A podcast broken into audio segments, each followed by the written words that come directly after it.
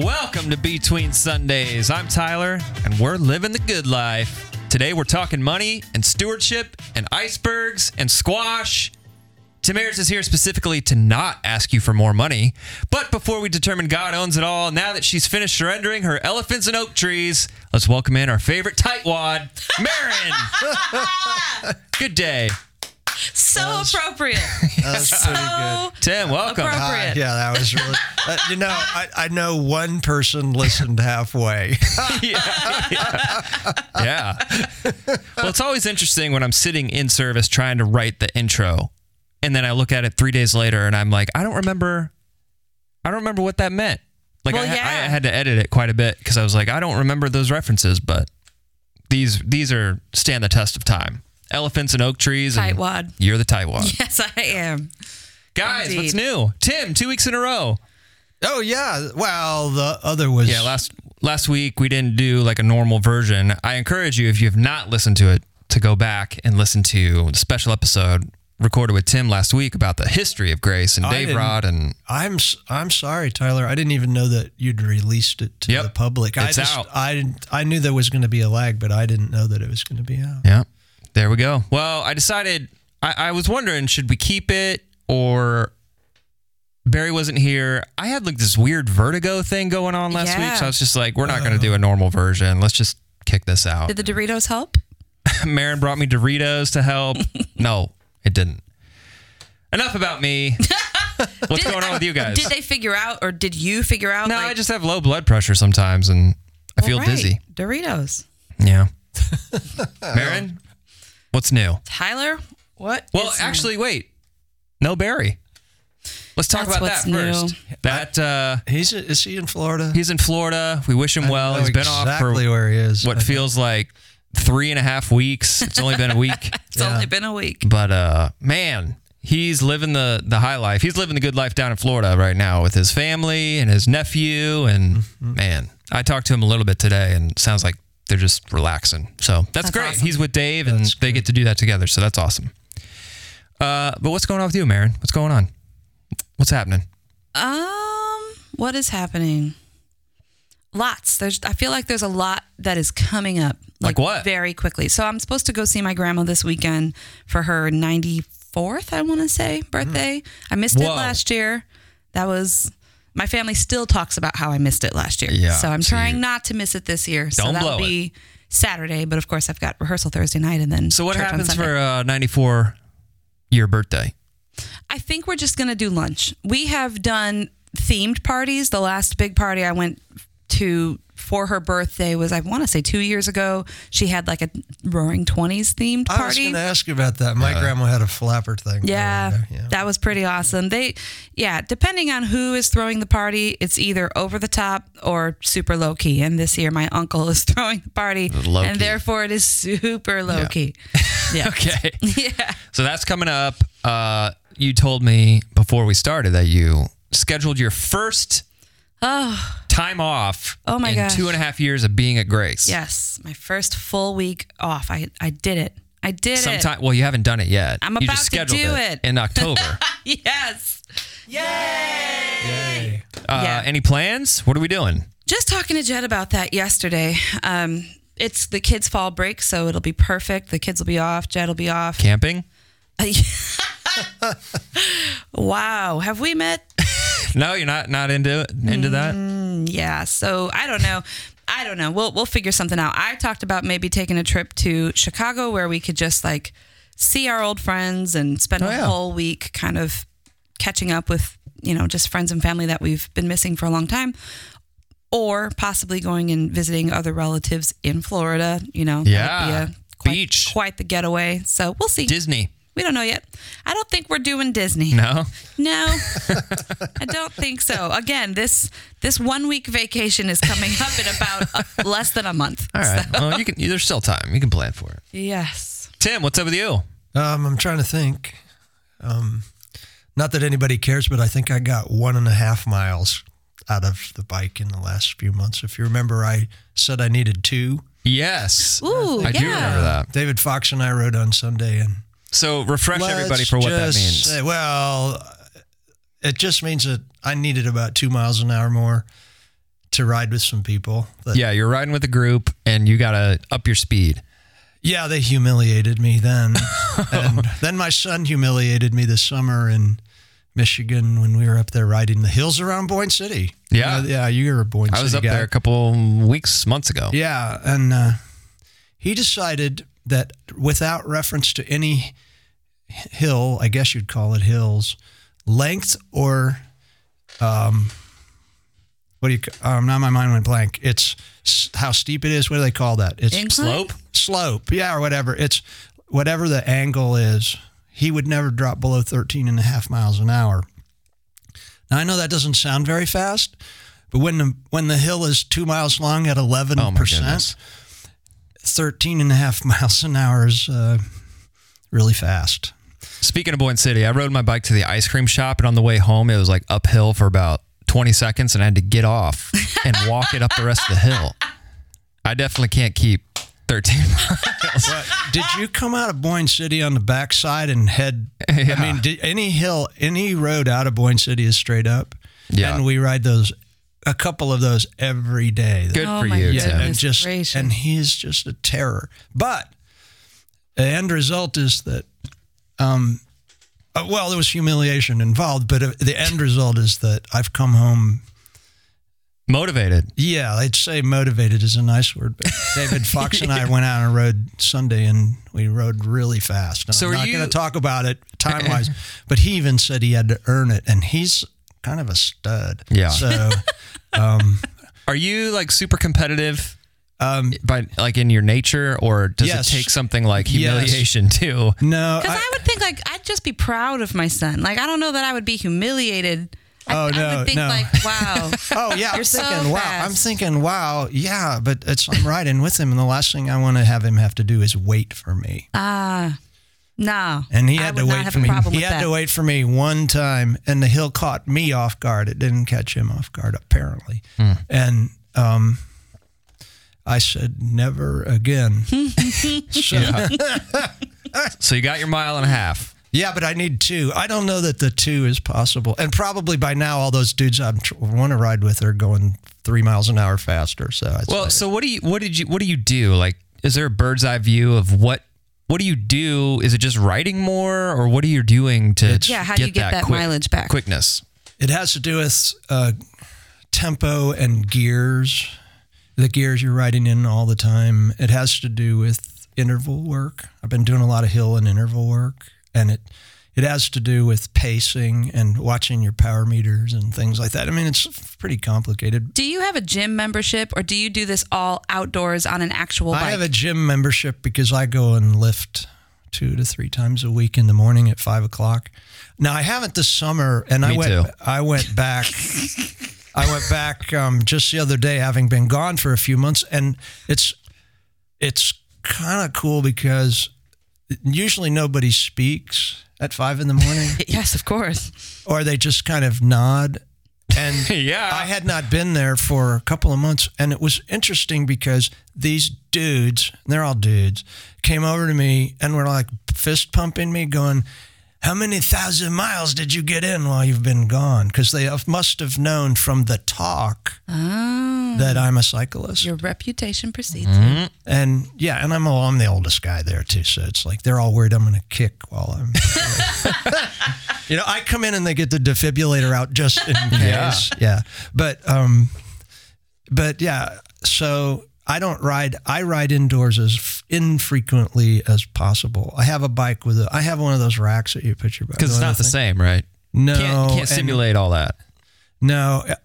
We are thinking about, though I've just not been, speaking of finances, I just can't bring myself to buy a smart T V just to put by my bike in the winter so I can watch, because you can wa- ride with people. Right. On screens and try to keep up with them. I've tried that. It makes me dizzy. Really? Yeah. Like it's a little disorienting. Well, I suppose if you were to ride in a Peloton with like at twenty-four miles an hour with three inches off the back of somebody's wheel for miles and miles, you know, and that, that gives you the basic mm-hmm. sense of it. And that's what it, like, I'm so used to ride up on somebody, but mm-hmm. I understand why that would be. It's just different. Until this weekend, that is yeah. exactly why I would buy a smart T V. To ride a bike in front no, of it? No, if I, if there was like one thing that I I thought, you know, that'd be cool to have. All right, let's go do it. Well, but not not after this weekend. Nope. Yeah, I my my wife um, will ride a lot more in the winter, and she has a really cool indoor bike. And I think if I were, I mean, I would. I'm the kind of guy that I would live without a television my whole life just because I'm somewhat cheap. But she, if she says she would like that, then I would. My heart would be, I need to find a way to do that for her. Yeah. Mm. And so that may happen because she's been, and since I told you some time ago, I'm sure that we got the e-bike. Yes. Yep. Last week, butt kicking is the word, man. She just took me out and I had to say, settle down. She was going so fast. Settle down. And I I love it. I love it because that bike has just changed the world. That's for really awesome. I'd, I'd yeah. love to try that out one day. Well, just come over. I mean, come on. It's really, it's yeah, like, man. just come over. And, you know, we uh, right across the street from us is that closed neighborhood uh-huh. with a circle. And I guarantee you, you will go around it one time and you'll be having messages to your husband immediately about what's important. in Buy life. me this yes. bike. Yeah. I love riding bikes. I really do. So I've been going to the chiropractor twice a week for the last like, oh, yeah, three back. or four weeks. What's up with that? So that's, yeah, it's not great. My back is Where's on it? the mend, well, I, off, I suppose. Offline, we'll talk about where. I, I, yeah, I keep re-injuring myself. I, I feel like I've talked to your wife about this maybe last year when we were, Tyler and I were taking right. turns throwing our back out yeah, last year. Not good. It's my turn. Um, but yeah, chiropractor is new. I, I had not done anything like this before, but it's going well. I look at my bike in my garage every day when I come home and I just think about like, oh, mm. I wonder, I wonder when I'll be able to ride that again. Yeah. Next year. Next year. uh, guys, I have some news. So I think I've talked about that Lauren's pregnant on, mm-hmm. on mm-hmm. the, well, I think I have. Uh, if you haven't listened to that, Lauren's pregnant with her second child. um, And today was our doctor appointment. We're going to find out boy or girl. And so Lauren's already posted this online, so it's okay for me to talk about. But we found out we're having our second boy. Yay! Yay! Yay! Yeah, so we're really excited. Uh, we brought Milo to the doctor's appointment.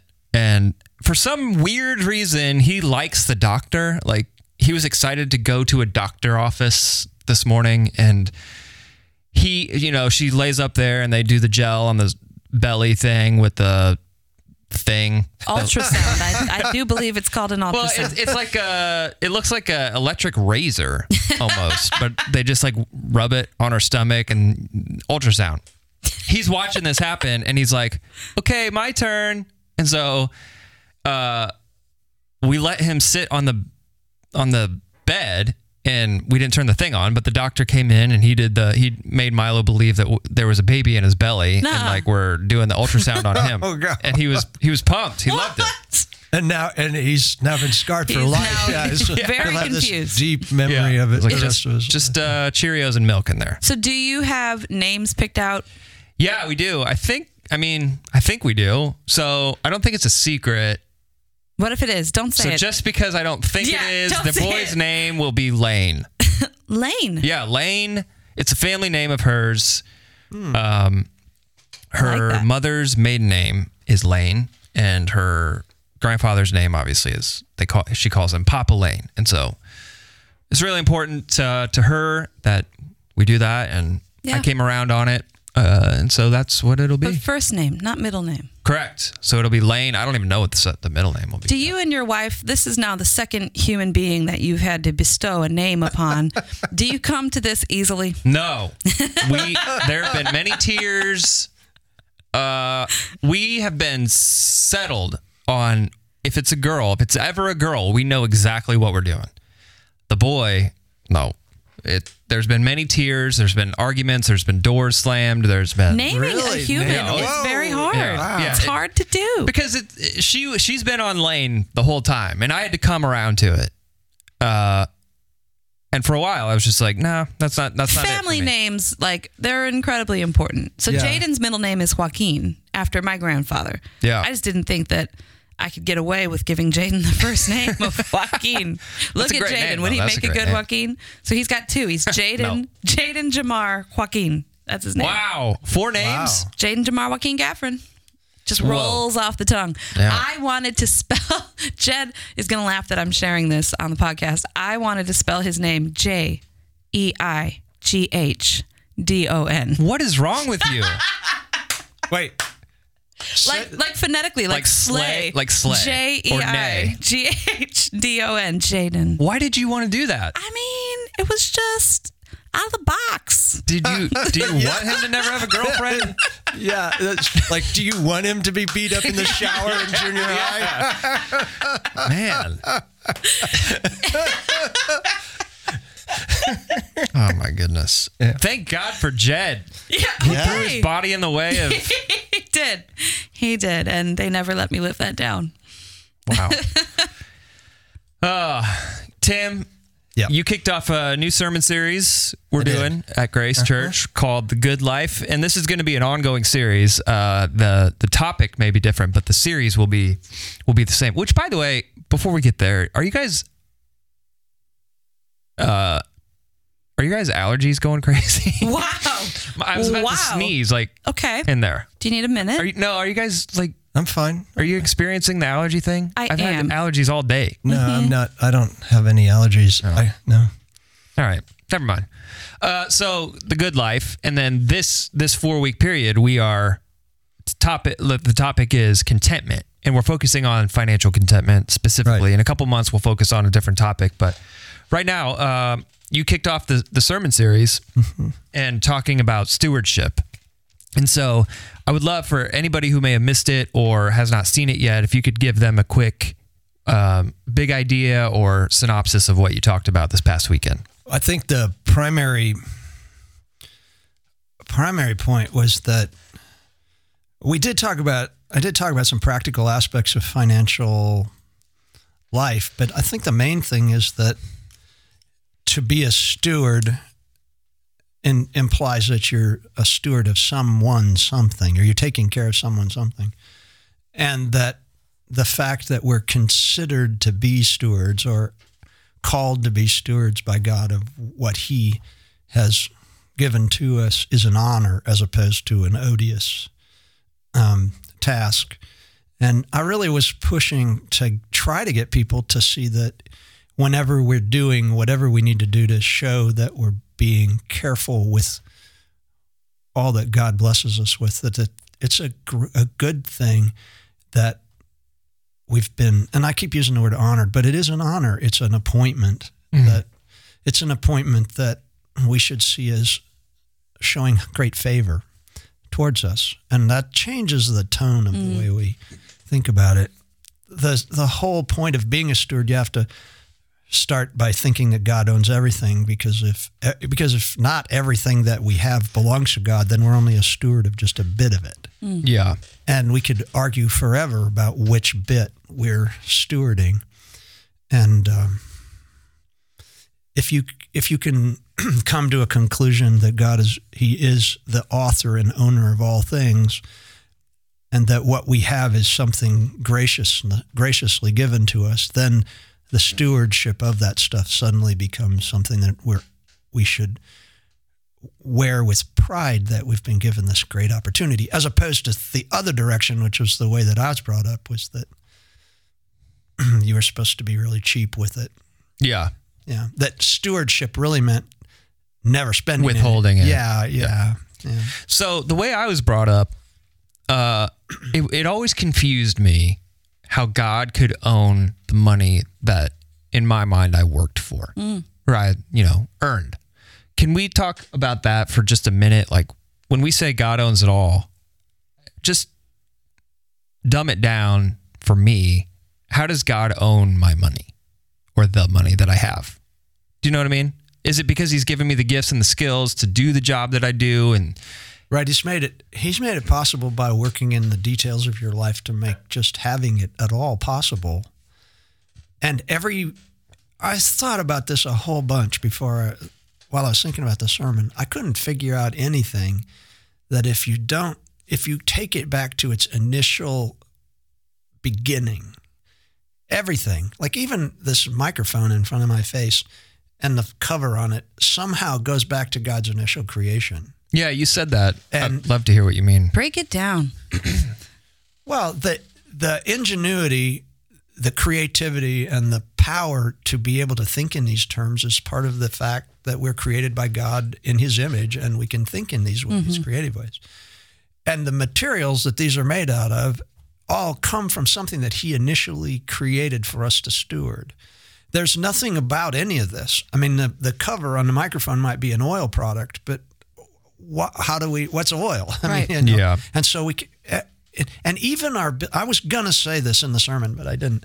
I was going to say, even our ability to create means of wealth or financial gain that has nothing to do with anything other than just thought processes or the trading of very intangible, like stock trades and mm-hmm. things like that. Even that, just the ability to think of that is a gift. And because God could have easily created us just slightly above, oh, dolphins. Yeah. And and we don't see, dol- I mean, dolphins are smart, but dolphins are not doing what we're doing mm-hmm. because he created us very differently and a little, just above everything, so that we're actually very different. And he he is the beginner or the starter, if you will, of everything everywhere, if you really think about yeah. it. Yeah. And so he has a claim in everything. Hmm. I think he finds great joy in watching that which we do and what we can do when it is positive, using his creation for po- in positive ends. I think he's, he hmm. finds joy in that, because otherwise he wouldn't have created us to be creative.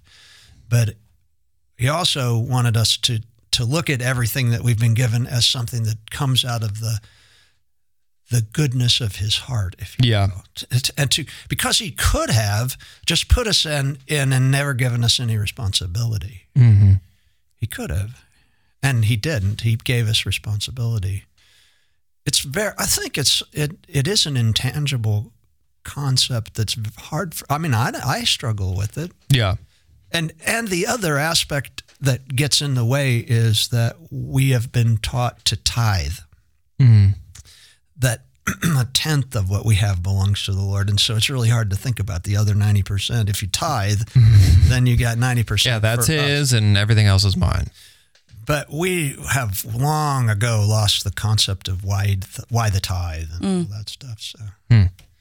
Back on the idea of contentment, you kind of started off with the M S N B C poll that had a lot of discouraging stats about the current reflection of modern day contentment when it comes to finances. Like, we are not in good shape. Contentment does not rise to the top when it comes to finances. Let's just say that, right? Right. Uh, so I did a little bit more digging just in our own backyard for, for this show. And uh, I did a did a, a scan of about ten mile radius of the one forty-sixth Street campus. And here's some here's some things I found. So the ten mile scan goes from like Westfield to Noblesville to Fisher's to Broad Ripple to Carmel. Okay. So in that in that scope, uh, forty-seven thousand five hundred people are in debt of seventy thousand dollars or more. Does that include their houses? Uh, no. Okay, because that's a. De- I mean, it's like if that that statistic yeah, that, is really different if it does does or right, doesn't right. include their houses. Wow. Uh, over seventeen thousand households in this radius have declared bankruptcy. Over thirty thousand people qualify for Medicaid or likely have no medica- medical insurance in this radius. Mm. ten mile within ten miles of Grace, thirty thousand people. Uh, forty-one thousand two hundred ninety-five people in a ten mile radius have a net worth of zero dollars or less. Wait, how many? forty-one thousand. Wow. That's shocking. That is, that's a... Yeah. So... I suppose, I suppose if you took... If you're, if you're renting your home... And you took the value of everything you own and compared it to that which you owe, Yeah. Which could mm-hmm. be from also, I can see how that would happen. Mm. Yeah. I have to think about that because it's just like way yeah. off my, that's, I can see how that would be, but mm. it's way off my radar. Yeah. I don't think like that. And like, I have the tendency to hear M S N B C and be like, well, that's something M S N B C poll. That, I mean, I, I'm part of those demographics for sure. But like when I bring it home and I'm surrounded by these types of numbers, it's like contentment is not a thing and people are stressed out about right. their financial situation. And so that's a little more context for what, right. what you had to talk about. And for why, why we would pick a sermon series like this. Yeah. Right. That's absolutely the case. We know that if those numbers are true, then we should... Uh, it would be, if we were, if they all came, we'd be in trouble. But if they knew that we were offering some hope in those moments, mm-hmm. yeah, because that's really what it's about. Mm-hmm. Yeah, we want to offer hope. Yeah. Um, and so, I have a couple questions about just about stewardship. But did anything about the sermon stick out to you, Maron, in terms of what you heard Tim talking about, or what what this uh, sermon series is kind of talking about? Anything stand out to you? I think the first thing is just a question about the word steward or stewardship. Again, I think a lot now as a mother of two teenagers, as they sit in the sanctuary across from me, they don't sit with me, with That's me right. anymore. As they sit with all their teenage friends, I wonder, I wonder, does this word get used anywhere else? Is it one of those words? I just watched some comedy bit a couple nights ago about how we don't use the word company anymore. Like our parents used to say, oh, we've got company coming over. Oh, yeah, yeah. You know, have you seen that? Anyway, there are, no, there are words that we true. that we lose. Right. And I wonder, I wonder if the word stewardship is one of those words. I talk to my kids every Sunday after service. I try to do it as closely to the end of service as I can. Otherwise, their brains just get washed of yeah. whatever they just heard. And and I love to hear what they connect with. I love to hear what what they don't connect with. I love to hear what was over their heads. And what I got from both of my kids was God owns it all. They had that on the tip of their tongues. And if that's what they take away from this message, that is more than enough. Absolutely. I would I would be just thankful that that's what they... I'm looking up steward in the Greek. Yeah. Yeah. And it sounds like to the ancient people, at least reading this back in the day, it's like steward was a high honor. And now it's gone from that to like, we don't even talk about it outside Well, and church. It almost seems like a, like what Tim was saying, like an obligatory negative thing. Like, oh, yeah. I have to take care of this. right. You know, in, instead of a high honor. And I know the, the Bible stories, like, what is it? Um, Joseph. Joseph. You know, and I, I get that, wow, you were thrown in a pit. Then you were imprisoned for a while, you know, yeah. a long while.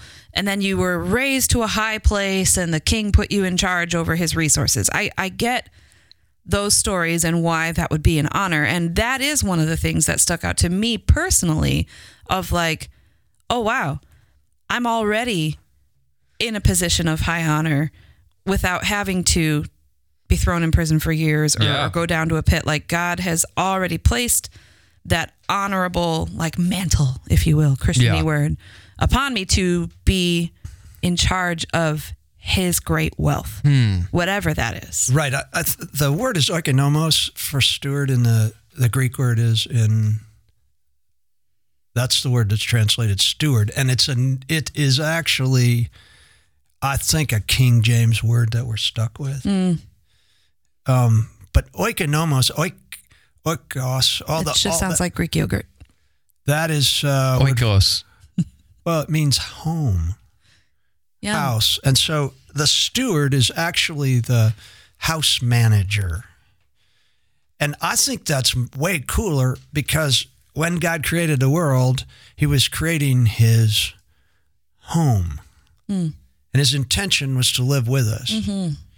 And the second chapter of Genesis is when he's actually creating this, the the literal space that mm. he's going to live in, the big garden around the space where he will live, and names Adam and Eve as particular caretakers of his property, his home.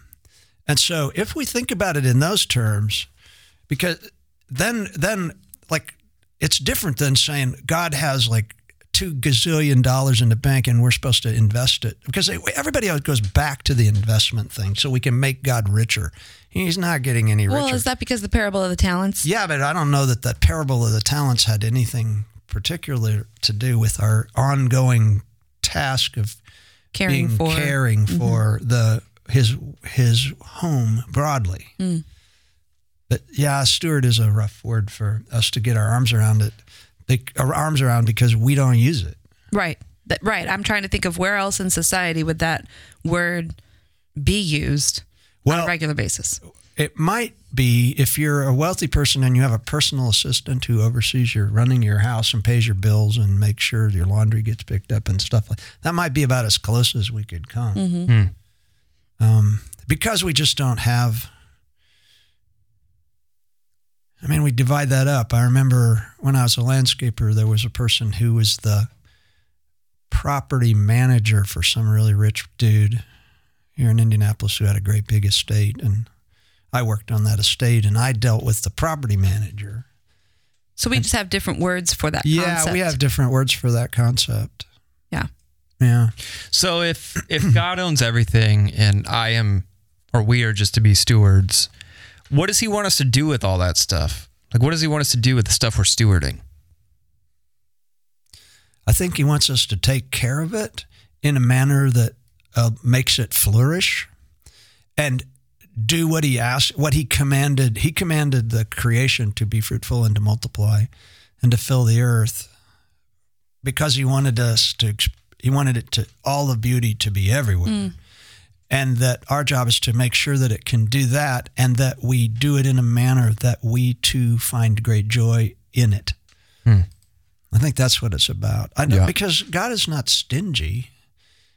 He's not yeah. stingy. And he's not, um, I think that, and I think the part of the reason that his initial command was for people to multiply and spread out and to move away from where they were initially was because he wanted us to be able to somehow, all of us together, to enjoy all the vast myriads of diversity of the world that he created. Yeah. And and so he, he didn't want us, he didn't want mankind to herd up, but he wanted them to spread out because he wanted us to take care of it and then, and find great joy in it. Because here's the thing, he does not call us his stewards. He calls us his children, which means it is our inheritance as well. And so that that changes everything. We are not employees. Yeah. Mm. We're children, we're sons and daughters. And so that changes it. I'm glad you brought that up because uh, it's easy for me to just associate the word stewardship with money. And I know that's not all we're talking about because you said everything. God owns everything. But so it's easy for me to just associate that with money, stewardship. But as I'm thinking about this, I think about this almost every night I put our son Milo to bed. Like, this is, he is a child of God. I am just here to take care of a mm. child of God. I'm here to steward Milo's health and help him flourish. He is not mine, mm. you know, and I don't know what you guys think about that, but I've, I've learned to adopt that point of view because Milo is God's child. And God has blessed me to be his earthly father in that. And and so it makes a lot more sense when I'm thinking about stewardship that way mm-hmm. than just the the tangible uh, stuff I have. You know what I mean? Mm-hmm. And so I was thinking about, are there other things that are not financially related that we use the word stewardship? And creation obviously mm-hmm. is another one. But but people, our children, are... are an example. Is that right? I think so. I think my calling has been to be a steward of the people of the congregation that God yeah. has given me this responsibility for. I think I see that. I think about that all the time. I think about it in terms of how I spend my time. Yeah. And, um, and whether or not what I say in a public setting actually helps them to be fruitful. Mm. Yeah. So I think I, I, I understood the stewardship of my parenthood, the stewardship of Jaden and Desi when I dedicated them, yeah. when they were babies. Yeah, exactly. But I feel like what you just said was like, oh, wow, that is a concept that I must revisit again and again because mm. they're getting older. I'm getting sadder. I'm about to yeah. relinquish or not relinquish, but like let them go, you know, yeah. out into the world. Desi, Desi took a, a job application Whoa. the other day. That girl wants to start working with the quickness. Like she just yeah. is ready to be responsible. What does she want to do? Anything Mike's car wash? That makes her money. I mean, so from the well, I think is her dream job a right now. Shop. She wants to work at a coffee shop. She's volunteered here at Grace's coffee shop. Um, That doesn't pay well, though. She's volunteered here. Yeah, yeah. But it's where she learned to love the hub and the noise and the busyness. And yeah. she just really liked doing that kind of work. So, yeah, she's fourteen. She's really not old enough to not be hired yet, anywhere. But she is so ready to do that. And I feel like I need to put them again at the altar mm-hmm. as teenagers and say, okay, again, again, yeah, I surrender yeah, yeah. them to you. That's important, I think. Yeah. Yeah. Um, and the thing that the next step for that is me being thankful. Yes. And so like when I'm thinking, you know, how much of a blessing it is for me to have a son that I get to take care of, that yeah. is God's child. If I can think that way about money mm-hmm. or I can think that way about my stuff or your house, my any, house, yeah. like, the biggest convicting part of your message, Tim, was like, I'm not thankful enough because if I was a good steward, I would be paying attention to how much God has truly blessed me with. Yeah. And A, I'm probably not taking care of it the way I, that would help it flourish. And B, I'm not even thankful if in like day-to-day operation. Yeah. I don't even know, Tim, how much you camped out on the subject of gratitude, but I came to the same conclusion, Tyler, that you can't yeah. separate contentment from gratitude. Yeah. And that if I looked at money differently from a position of gratitude and thankfulness and God owning it all, how would I treat it with more respect? How, how would I change my behaviors when it comes to finances? I probably didn't talk about it as much as I could have, but I was limited. I, there were certain things I had to say which were practical. Well, uh, it was your and, third question. You said, how right. often do I stop and consider the fact that everything I have is a grace is a graciousness from God? And my when you asked that, I was like, oh, never. I should be way more thankful. right. Yeah. Well, I was about to say, I was about to say, I did say one, I did ask one question that was related to it, but I think it it's always... it's always appropriate to consider how thankful we really are. I know that um, once, because of the system we live in, we can start to feel like we deserve what we have. Yeah. Mm. Yeah. Yeah. Um, so back to the questions, you asked four practical questions, or you asked everybody to kind of consider four pr- practical questions right. when we're thinking about stewardship or contentment. And the number one is, am I seriously thinking about how much is enough? And in two thousand nineteen, headed into twenty in America, like, is it fair to say that our gauge of what is enough is off? Yeah, I'd say so. You know, if you ask everybody what it would take for them to be happy in life, yeah, they all almost always say, exactly twice as much as I'm earning. Yeah. Hmm. Everybody says if I had twice as much, I wouldn't have anything to worry about. And they don't know more money, more problems. yeah.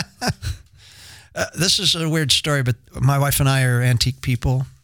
And uh, there was a period of time when uh, stoneware, hand painted uh, stoneware was all the rage. And there was this lady who would always come to these really fancy antique shows. And I'd see her every time because she had this wig that was like, it's about six feet tall. Whoa, beehive. Yeah. I think she kept stoneware up in there. But um, yes. uh, but she would buy dozens of these uh, plastic containers to take home her newly purchased stoneware. And she'd get there early and buy it all. And it, it always just struck me as, oh, no, she's probably a hoarder. But the point is... Hoarder of antique stoneware? But it's, it's yes. like, I know she... It, it couldn't have been an investment. Yeah, yeah. You know, it was like she just couldn't get enough stoneware. And I know the feeling. I, yeah. I absolutely do know the feeling. It's called fiesta ware in my world. It's made of stone. It's brightly colored. It's glazed. And I can't get enough. Yeah, that's true. You have a whole, like, wall of fiesta ware. Yeah, and it, that that picture of her with her Sherpas carrying out the plastic containers to her, her semi to load it up after every antique show, it just always makes me think. I mean, it's such an absurd image, but it always makes me think. And we have some of the, we have some. Next time you're over, I'll show it to you. But it's beautiful stuff, and it has, it's very wonderful, but. Yeah. We probably have about six pieces, and they are useful. I don't need six thousand. Yeah. You yeah. use them? Yes. Wow. So the question of enough, I'm like, uh, I'm a big failure there because games. As we speak, what? Games. Well, it's because games. I'm not even going to talk about that. As we speak, Apple is releasing a new iPhone. Oh, boy. As we speak. And since the iPhone was released... This is the the phone I have currently, I have had for two years. I've never had a phone for two years. I only have a phone for one year because I'm like, I have to have whatever the next one is, and they come out annually. And so the idea of pausing to consider whether I have enough huh. on, a, on the day Apple is releasing its new thing after two years of being like, I'm I am sacrificing by waiting another year because I've never done that, is like... I have to I have to stop at that question. I can't even get to the other three questions because I, I have to stop huh. at that question because well, that's my thing. But that's interesting to hear that coming from you. Like maybe the phone thing, but like you were content with driving your little beat up car. Like how dare you? I'm serious. You're not always on to like the next big material purchase. I don't see that way unless it pertains to games and maybe I guess phones. I've, known, uh, I've yeah. known people with that way about guitars. Yeah. Oh, yeah. oh hey. Hey. I know people that are that way about Test, bi- bikes. Test a nerve. Yeah. Bikes. Yeah. Yeah. Um, I'm not that way with guitars, but hey, Dad, how you doing? Called out. Shots fired. Yeah. I'm not, I'm not that way with guitars. I'm not that way. I have five. Five. Five. That's, that's way below the sanity limit. Yeah. So. Uh. So the second question, is my life reflecting God's values or the world's values? Uh, the third question, how do how often do I stop and consider the fact that everything that I have is a graciousness from God? And we mm. kind of talked about that. But uh, question four, how seriously am I really thinking about the responsibility that comes with being God's steward? So what, if we could just cap encapsulate that in a few short sentences, like what, What is that responsibility? Is it just to take care of stuff to make it flourish, or is there more to it than that? I was talking to my son um, yesterday after school, and we weren't talking about finances. We were talking about, like, how can I put this? Like where scripture says, like, present your body as a living sacrifice, right? So, like, he was asking me kind of heady questions about what he should do with his life or whatever, and I was telling him, I'm glad that you're asking, like, mature adults. And we talked about his small group leader and his youth group leader over at the Fisher's campus. You could talk to them about these things as well yeah. as talking to your parents. But I encouraged him, you could just talk directly to God. Mm-hmm. Like, why don't you just ask him?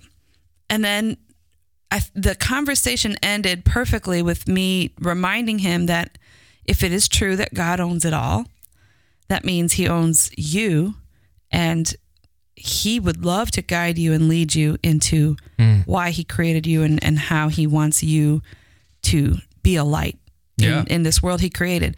A couple months ago, we talked about, um, I think it was in the Psalms when we were reading about the ships of Tarshish and all that other stuff, bringing in the cedar from Lebanon to beautify the temple. You know, I see, I see. You take good notes. Tim, Tim's here. I just love those notes. Words. Um, I see stewardship, myself, other people who, who bring their gifts to the house of God Like, that's stewardship. You're you're beautifying the temple by yeah. giving of your time, your resources, your talent, your... I see.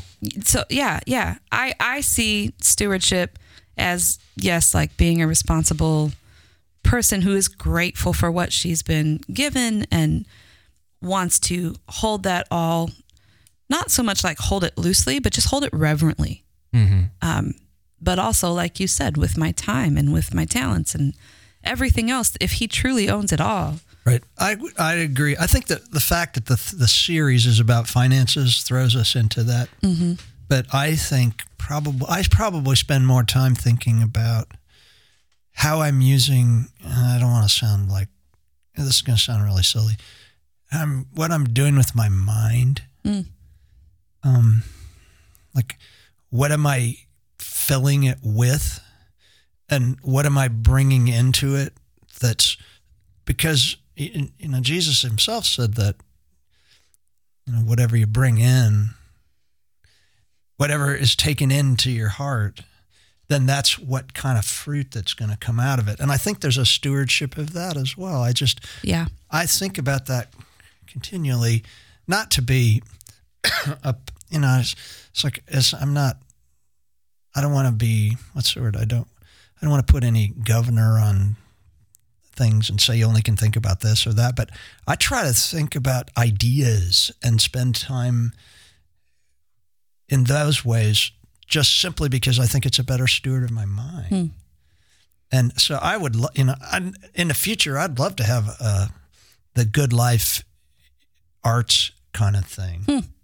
or a good life philosophical thought kind of thing. Yeah. You know, it's like, I don't, I don't know that we are, but it would be wonderful. If nothing else, I'd love to have a, you know, an hour with some people just to talk about it, because I don't, sometimes I feel funny huh. saying that I, like, for instance, and this is not spiritual at all, but I have four books by my bed.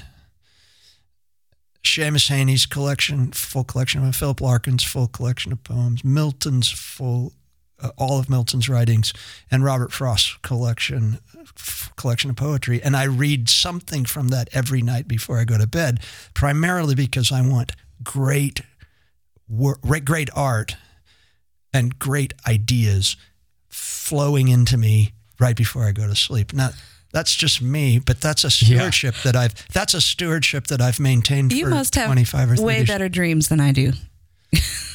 Well, I don't know that. What do you, what do you read before bed, Maron? I don't read before bed. I scroll through randomness till my eyes burn and I can't take it anymore. Then I fall asleep, but then I have weird dreams. I had the weirdest dream last night. Oh my gosh. I had a dream that I was in my church that I grew up in, hanging out by the baptistry, and somebody was blasting Iggy Pop. That was in my dream. I doubt that. Whoa. That's you don't dream funny. Like that? I probably could have a dream like that, but I doubt that I'm it would ever happen. I'm stewarding my mind. Yeah, yeah, yeah. Speaking of music, well, first, let's wrap this part up. uh, Tim, thanks for the, the, the sermon. Can, can I just say the one thing that I said something at the nine o'clock hour that I didn't say in the other hours? But the the I talked a little bit about how the culture wants us to to spend money in a manner that it appears that it is effortless, mm. and that has probably been my biggest problem. In that you're you want to be able to run with the big dogs, whichever yeah. whoever they are in your world. And I mentioned in that service that there was a time in my life whenever I would go out to dinner with people, I would always just have them give me the tab and I would pay for it and just say, you guys can all pay me, just pay me when you get around to it. And this was back when there wasn't any way for people to do it immediately with their phone. Yeah. So you were never getting paid. I was never getting paid. And, but it looked so effortless, effortless. Mm. And I know that the years that I did it the most were the years when my landscape company was going through a drought mm. or going through downturns in the economy. That's and the reason was, I never wanted anybody to have any any notion that we might not just be fine, but that I might have to think about something like that. Oh yeah, I'll just I'll just pick it up if you guys get around to it. You know, just yeah. figure out what you think you owe me and just give me some cash later. That happens all the time. Yeah, and and that's that's actually a really dangerous thing financially. Yeah. to do. But it's um, but it was also primarily because I just wanted it to look so effortless. Yeah, we don't want people to think that we are tightwads. Or that we don't have any more, or that we don't have enough to do something like that. Yeah. I mean. Yeah, it gives the appearance of being successful if you, yeah. if you seem effortless right. in your spending. Well, the culture makes it effortless, effortless for us to spend more than mm-hmm. we should because we just give people a piece of plastic. Mm-hmm. Yeah. Or, or wave our phone over something. Mm-hmm. And that's effortless. Or appears to be. Mm. That's, you know, January is like the worst month for depression. Mm-hmm. And it's almost always connected to one thing. Mm. That's the bill, the credit card bill that comes from Christmas. I believe it. Yeah. Yeah. Anyway. Um, so Grace is offering three very tangible opportunities for people, uh, no matter, no matter where you are in your financial state. So Tim was very clear. We don't want this sermon series to be uh, to make you feel like we're we're we're asking for more or more money or anything. We want we want to do we wanted to do this series because it's clear to us that this is a cultural issue, and why. And Tim, you even said it. Why would our congregation be any different than all the stats we read and the things that we see Ex- people experiencing? And so there, there, we should not expect there to be any difference. And so the, the help is needed. And so we're offering a couple things that we think would help. One of those things um, is open to sign up right now. We're calling it peer-to-peer financial coaching. There have been people at Grace who have raised their hands, who have felt the call or uh, felt the need to uh, lead other people in, in growing their financial health. growing into financial health. And so we have uh, a bunch of people who have said, I want to do this. I want to help lead people. And so they are your peers. They are your fellow congregants at Grace Church who, who are willing to do that. If you are somebody who would love to have free coaching uh, over the next couple of weeks or months, or just an ongoing relationship with these folks, go to gracechurch.us slash peer coaching and sign up, because mm-hmm. those things right now, uh, people are signing up. I, I've, I'm the guy that keeps keeps an eye on how many people are signing up and stuff. And so there are a limited number of slots, so make sure you go do that. Um, but that's where you go. And also, if you're somebody who says, I know a little bit about money and I, I think God owns it all and I could help some people, like, you can sign up on that page as well. P- um, gracechurch.us slash peer coaching. There are two seminars coming up. One is... Uh, what we're calling it, financial planning seminar. Is that right? Uh, yeah, it's, I think so. I think that's what it's called, 'cause it's with financial planning ministry. Yeah. And so if you're somebody who's like, who's put off the idea of creating a will or getting some other important things, uh, like estate planning and other things in order, uh, this is for you. This is one hundred percent free um, for for Grace people. We've we've partnered with financial planning ministries, and they're coming in to teach you how to do this, to help you do this. And so, sign up for that. You can do that at gracechurch.us um, slash the good life. And the final thing in, um, I think it's a, a, next month. There's another seminar. If you are somebody who is just looking to um, spread your generosity, if you are somebody who is in a in a more healthy financial situation and you're looking to make your generosity go further, um, there's a there's a seminar coming up from um, Christian Financial Ministries. Well, it's three three men together who are in different okay uh, different places. They work in different places, but they've put this together as advisors who want to help um, help the people of our church. Um, I would say. Find a way to exponentially make their generosity go further and bring some, it's really tax advantages to them yeah. if you use those sides. So these are three upcoming opportunities for, for you to pay more attention to your financial uh, plan or your, your, your, your state of state of mind as you consider what contentment looks like during the good life. So hope you get to do that. Tim, thanks for this.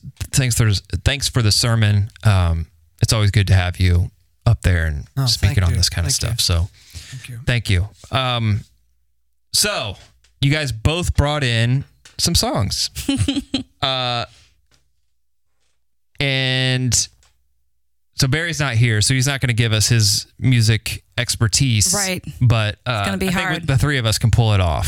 So we're doing the uh, songs Tyler's probably never heard of. Yes. And uh, Tim, you you submitted, I, I was texting you earlier uh, just to make sure you were, I was hoping you were planning on coming in, which you were. And you uh, you said, here's a song I've been thinking about sharing with the podcast. Can you tell us a little bit about what you got for us today? Well, the reason I'm sharing it has almost nothing to do with the song itself. It has to do with the fact that there was a moment in the history of uh, financial whatevers, uh, businesses, when uh, General Electric bought R C A, and R C A divested. Then they divested off their record label, and our band was working with R C A. Your band? Yeah, when I was in Cousins from Venus, we were working with uh, Greg Geller at R C A. And um, they let everybody go who was on what's called a demo deal. And they kept a band called Mister Mister, which I brought a song in by Mister Mister. and uh, You weren't I, too happy about that at the time, right? I I was sad. Yeah, but I didn't know Mister Mister. So your, your record label got bought out. And, and then the new people, the new people cut every, almost every, deals. They cut demo deals. They cut anything that was in the works, anything that wasn't making already lots of money, but they kept Mister Mister because they were about to bust open mm. and they knew it.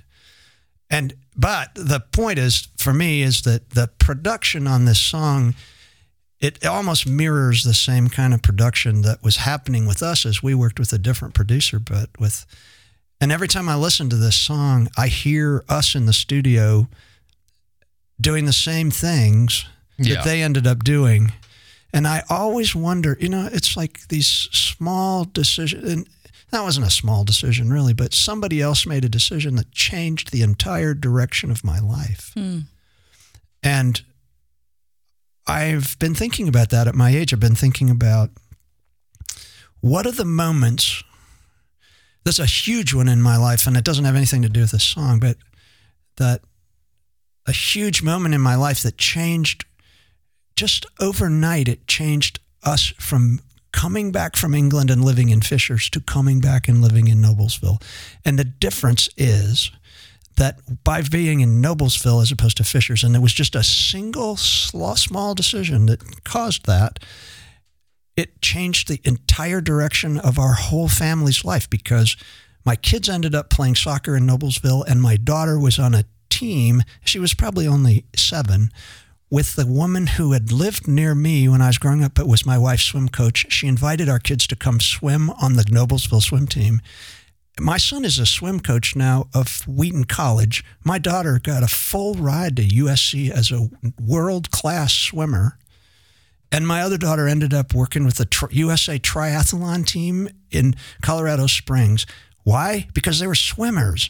And there was not a chance that we would have seen that woman ever if we'd have not moved to Noblesville yeah. just on a whim. Now, when I think about the differences in our lives that would have happened if our kids had gone to Hamilton Southeastern as opposed to Noblesville and then Carmel, and the way that it would have worked with the swimming thing, and who they'd be today and where they would be able, I mean, mm. just almost everything about their lives were determined by that one moment. And and I think the same thing is true about this. One moment, a business deal went down and one guy made a decision and it impacted us and it changed the direction of everything because the band lost all of its steam. Mm-hmm. And I, we all just went back to... Like so that. Then you heard Mister Mister and you were like, these guys are terrible. No, these guys are great. They're oh, great. So they, you kind of got it. I got it. Yeah. And the song, it's called Welcome to the Real World. It's about the guy's uh, child being born is All what right. it's about. But I don't listen to it about that. I listen to it because I can hear the machines whirling because we used the same machines. Yeah. All right. Yeah. Let's take a listen. Okay. I may have to run some commentary on it.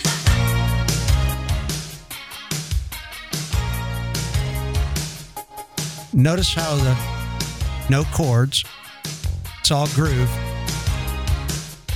and everything's trying to get all the Fairlight synthesizers in it.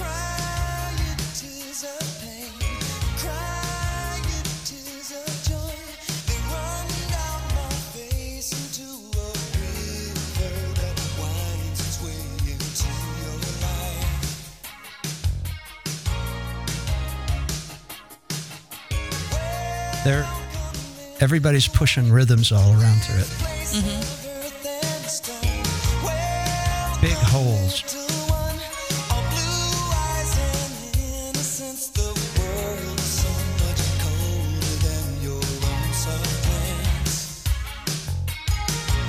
Listen to this bridge.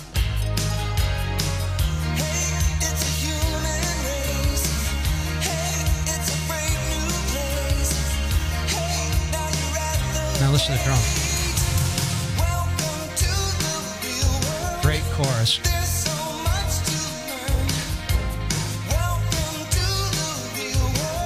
To me, this sounds like eighties Mylon LeFevre. Well, it is eighties.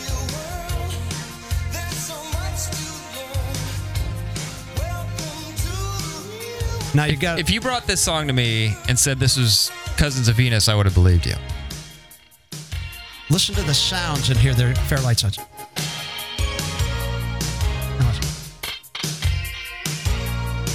So even that wah, wah, wah is not an electric. It's not a wah, wah, wah, wah.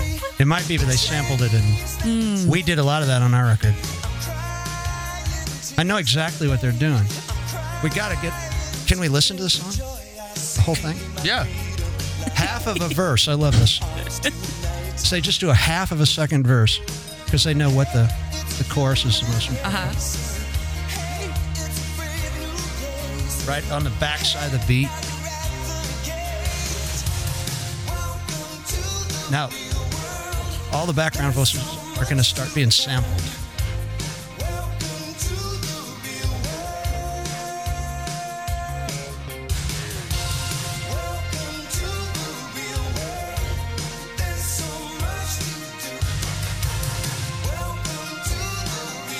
Has it. Listen to his soul here.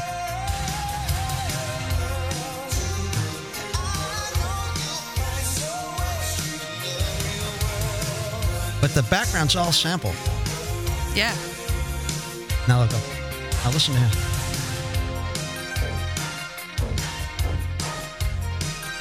It's just, I can see the producer going, pull that Fairlight in here and we'll get some back, background bang noise in it. Yeah.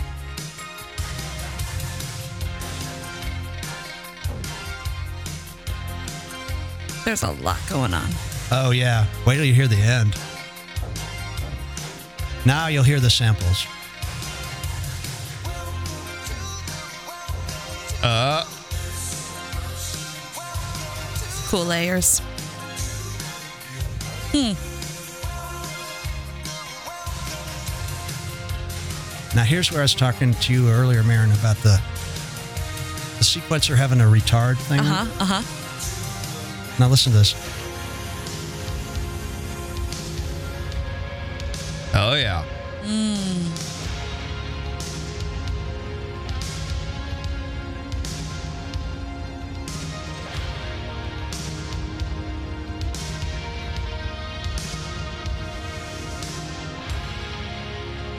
Oh, wow. So... Now, sh- Now, I know this is old music and it sounds dated and all that, but like it was at the very beginning of sequencers, Fairlight was the coolest of keyboards. How old are you? Like twenty-two? No, I was probably thirty-two. And we had been working a lot with Insonics and Roland and those people and all this stuff. And yeah. and and our producer, Kirk Butler, who was amazing, had just moved. He came out here to work with us from L A. And so like th- that stuff, he was working in that circle with how they're using all that stuff to make a band sound like that. Yeah. And wow. And so when that song comes out, you feel what? What is what is your thought going through your head? I'd like to see him live. That was the only thought that I had. I saw him. I saw yeah. him. We got I got to see him. Um, but I my thought was this. They Um, they had one big hit, and I don't. I mean, they're all musicians still with other people, but that it's like I, I wasn't as good a musician as they were, and my life would have probably been far more complicated. And I think the letdown would have been much grander when our record didn't sell and we didn't have a big hit, or we had one big hit and we had to play it everywhere we went. And yeah, there's all this stuff that's bad about being a one-hit wonder band, and but they're just really good. And I can hear us in that music and wonder where my life would have gone if we'd have been the ones who got to make the big sound like they did. When Do you know, and you might know this, you might not, do you know what any of the band members of Mister Mister went on to do after they found success? Yeah, they all are, stu- they're all session players with huge bands. Yeah. Like Except, they go over the road, or they're studio cats? Both. They were all studio cats when they got together. I think they were put together. Um, I think they got together because they just knew each other and could play. Hmm. I'm not sure. I didn't, I've never really looked into lots of details. I know that the guy that wrote the songs and sang them, he was a bit bitter about the fact that they fell off the map. But um, it's just a different thing. And it's just like, what would my life have been like if we'd have been the band that they said, okay, we're going to go with Cousins from Venus, this Mister Mister thing's just not going to go. Now, how how how much time do you spend camping out on that thought? Because I go there all the time, especially given like the whirlwind that has been my life over the last two years. Mm-hmm. I think all the time. Like, about, man, if Vanessa Carlton just... No. Oh, who? Like, had I stayed in Illinois, like... how different would my kids' lives be? How different would my life be, especially as it pertains to being close to my mom and able to help out? And I, I go crazy thinking about that stuff, but I can't stay there long. And I usually give myself some sort of like, I look to the Ukraine trip, right, as like, man, had I not come here and had I not gone there, then this wouldn't have happened and that wouldn't have happened. And that points to the sovereignty of God. Right. That even when my life is crazy, and everything in my life currently is crazy, like people always sing about like the storm, like it's now. It is yeah. right the heck now. Yeah. That is the storm of my life. So I have to kind of find an anchor of like, okay, I could, I could, I could spend a whole lot of times on time on the what ifs, but it doesn't help me to do that. Like I have to, again, be grateful and look at what God has done and, and still is currently doing. And then that helps me like simmer down. Right. I have the advantage of twice as much perspective as you have. Mm. I do think that for me, I have always um, preferred when there are big things that are coming up that other people get to, when other people get to make the decision about what happens to me. And they become what, like the kings in my life. And the, God, the proverb said that God can move the heart of the kings, like mm-hmm. He can move the waters. Mm. And my, I always just pray, well, I do this as an exercise. Who are the kings in my life and what direction do I want them to move, to God to move their hearts? But if, here's what I have to say. I have to say to myself, Cousins from Venus did not get signed because there was an awful lot of stuff that God wanted to to protect me from and my children from. Mm. And that did did I go to a new did I my life go to a completely new place? Absolutely. And at the time, was I happy about it? No. Mm. But now I can look back and see, oh my goodness. Yeah. Oh my goodness. What Because I have no way to know what would have happened had it gone the other direction. It could have been short-lived and ugly. Mm.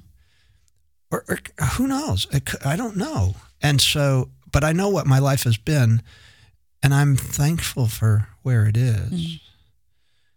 I didn't, I didn't do anything stupid to make it so that that happened. It just happened. People, somebody made a business decision. Mm-hmm. And it changed the direction of my life. And I'm th- I'm thankful for it now. Mm. Hindsight. And now, you know, twenty, thirty years later, I can listen to Mister Mister and go, okay, they were better than we were. and, and and probably better looking. Maron, you brought one in. I did. It's a total departure from synth mania. That is Mister Mister. What is that? Complete and total departure. I think... Like, I, because I, I, I talked to Tim a little bit earlier about the song he was bringing and why he was bringing it and just kind of reflecting on his life. This is not a me reflecting on my life song. This is a every time I feel like this, when my life feels crazy or when my my faith gets a little more complicated or my walk with Christ gets complicated, I always want to take it back to something totally simple. Just the simpler, the better. And for me, that's one of my friends, Eric Siemens, um, one of my favorite songwriters, um, just played a show in Chicago a couple weeks ago. Sadly, I missed it, but yeah, he is one of my favorite writers. We're friends, and I take, I take these words and just let them wash over me, and it helps me to just be rooted. Grooted? Nope. Rooted? Grounded? Yes. Both. Okay. Let's take a listen.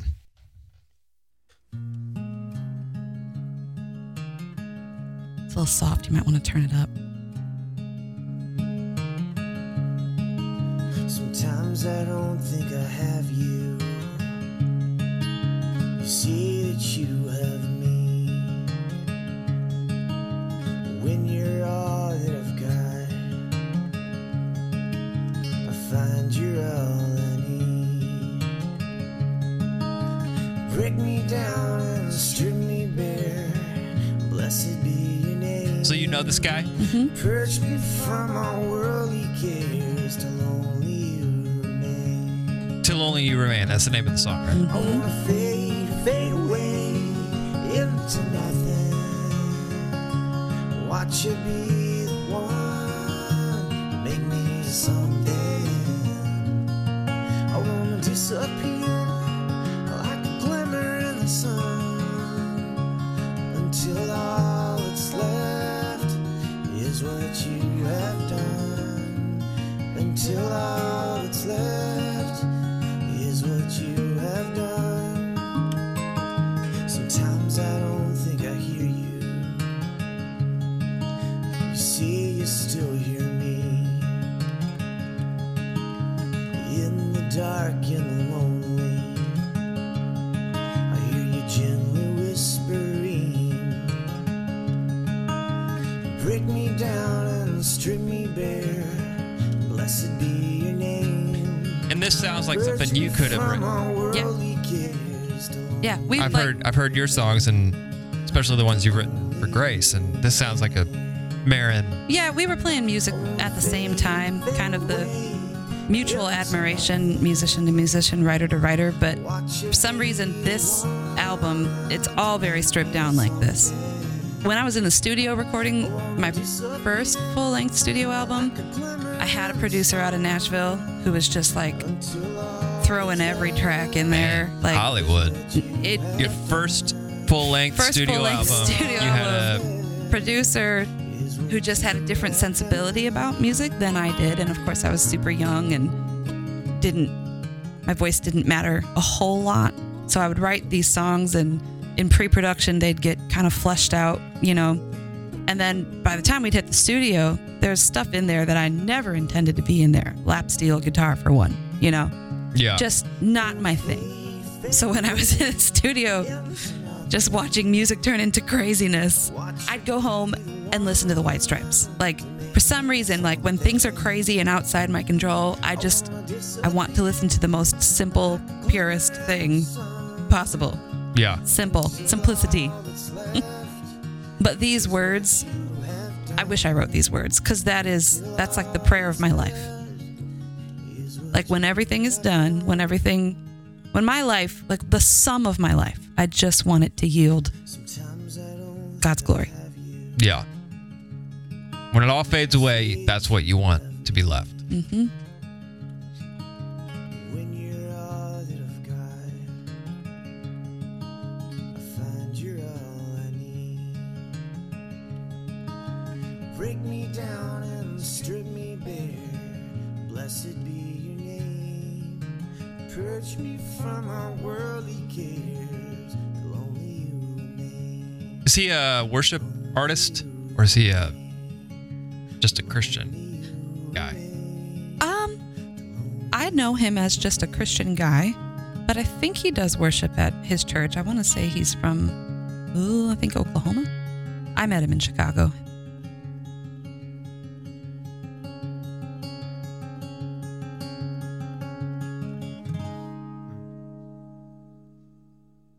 Nice. Yep. Simple. Yeah, I uh,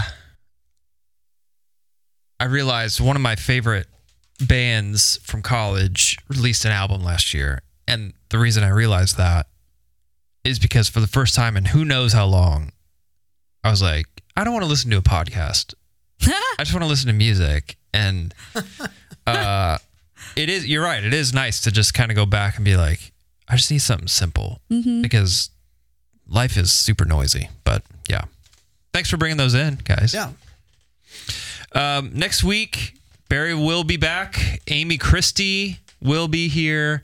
And uh, she will join us uh, to talk about her sermon. She's speaking this week, coming weekend, and she's speaking uh, specifically on contentment. So uh, it'll be good to have her back in here. So until then, Maron, if my uh, soundboard works, will you please do us the honors and send us out? If your soundboard works? What yeah, if your soundboard I don't know if it's going to work. work. It doesn't look like it's working. So. Okay, I guess it'll just have to be the word of God then. Do yep. justly, love mercy, and walk humbly with your God. And we'll see you on the other side of Sunday. Bound chicken up. Well, I'll put it in post.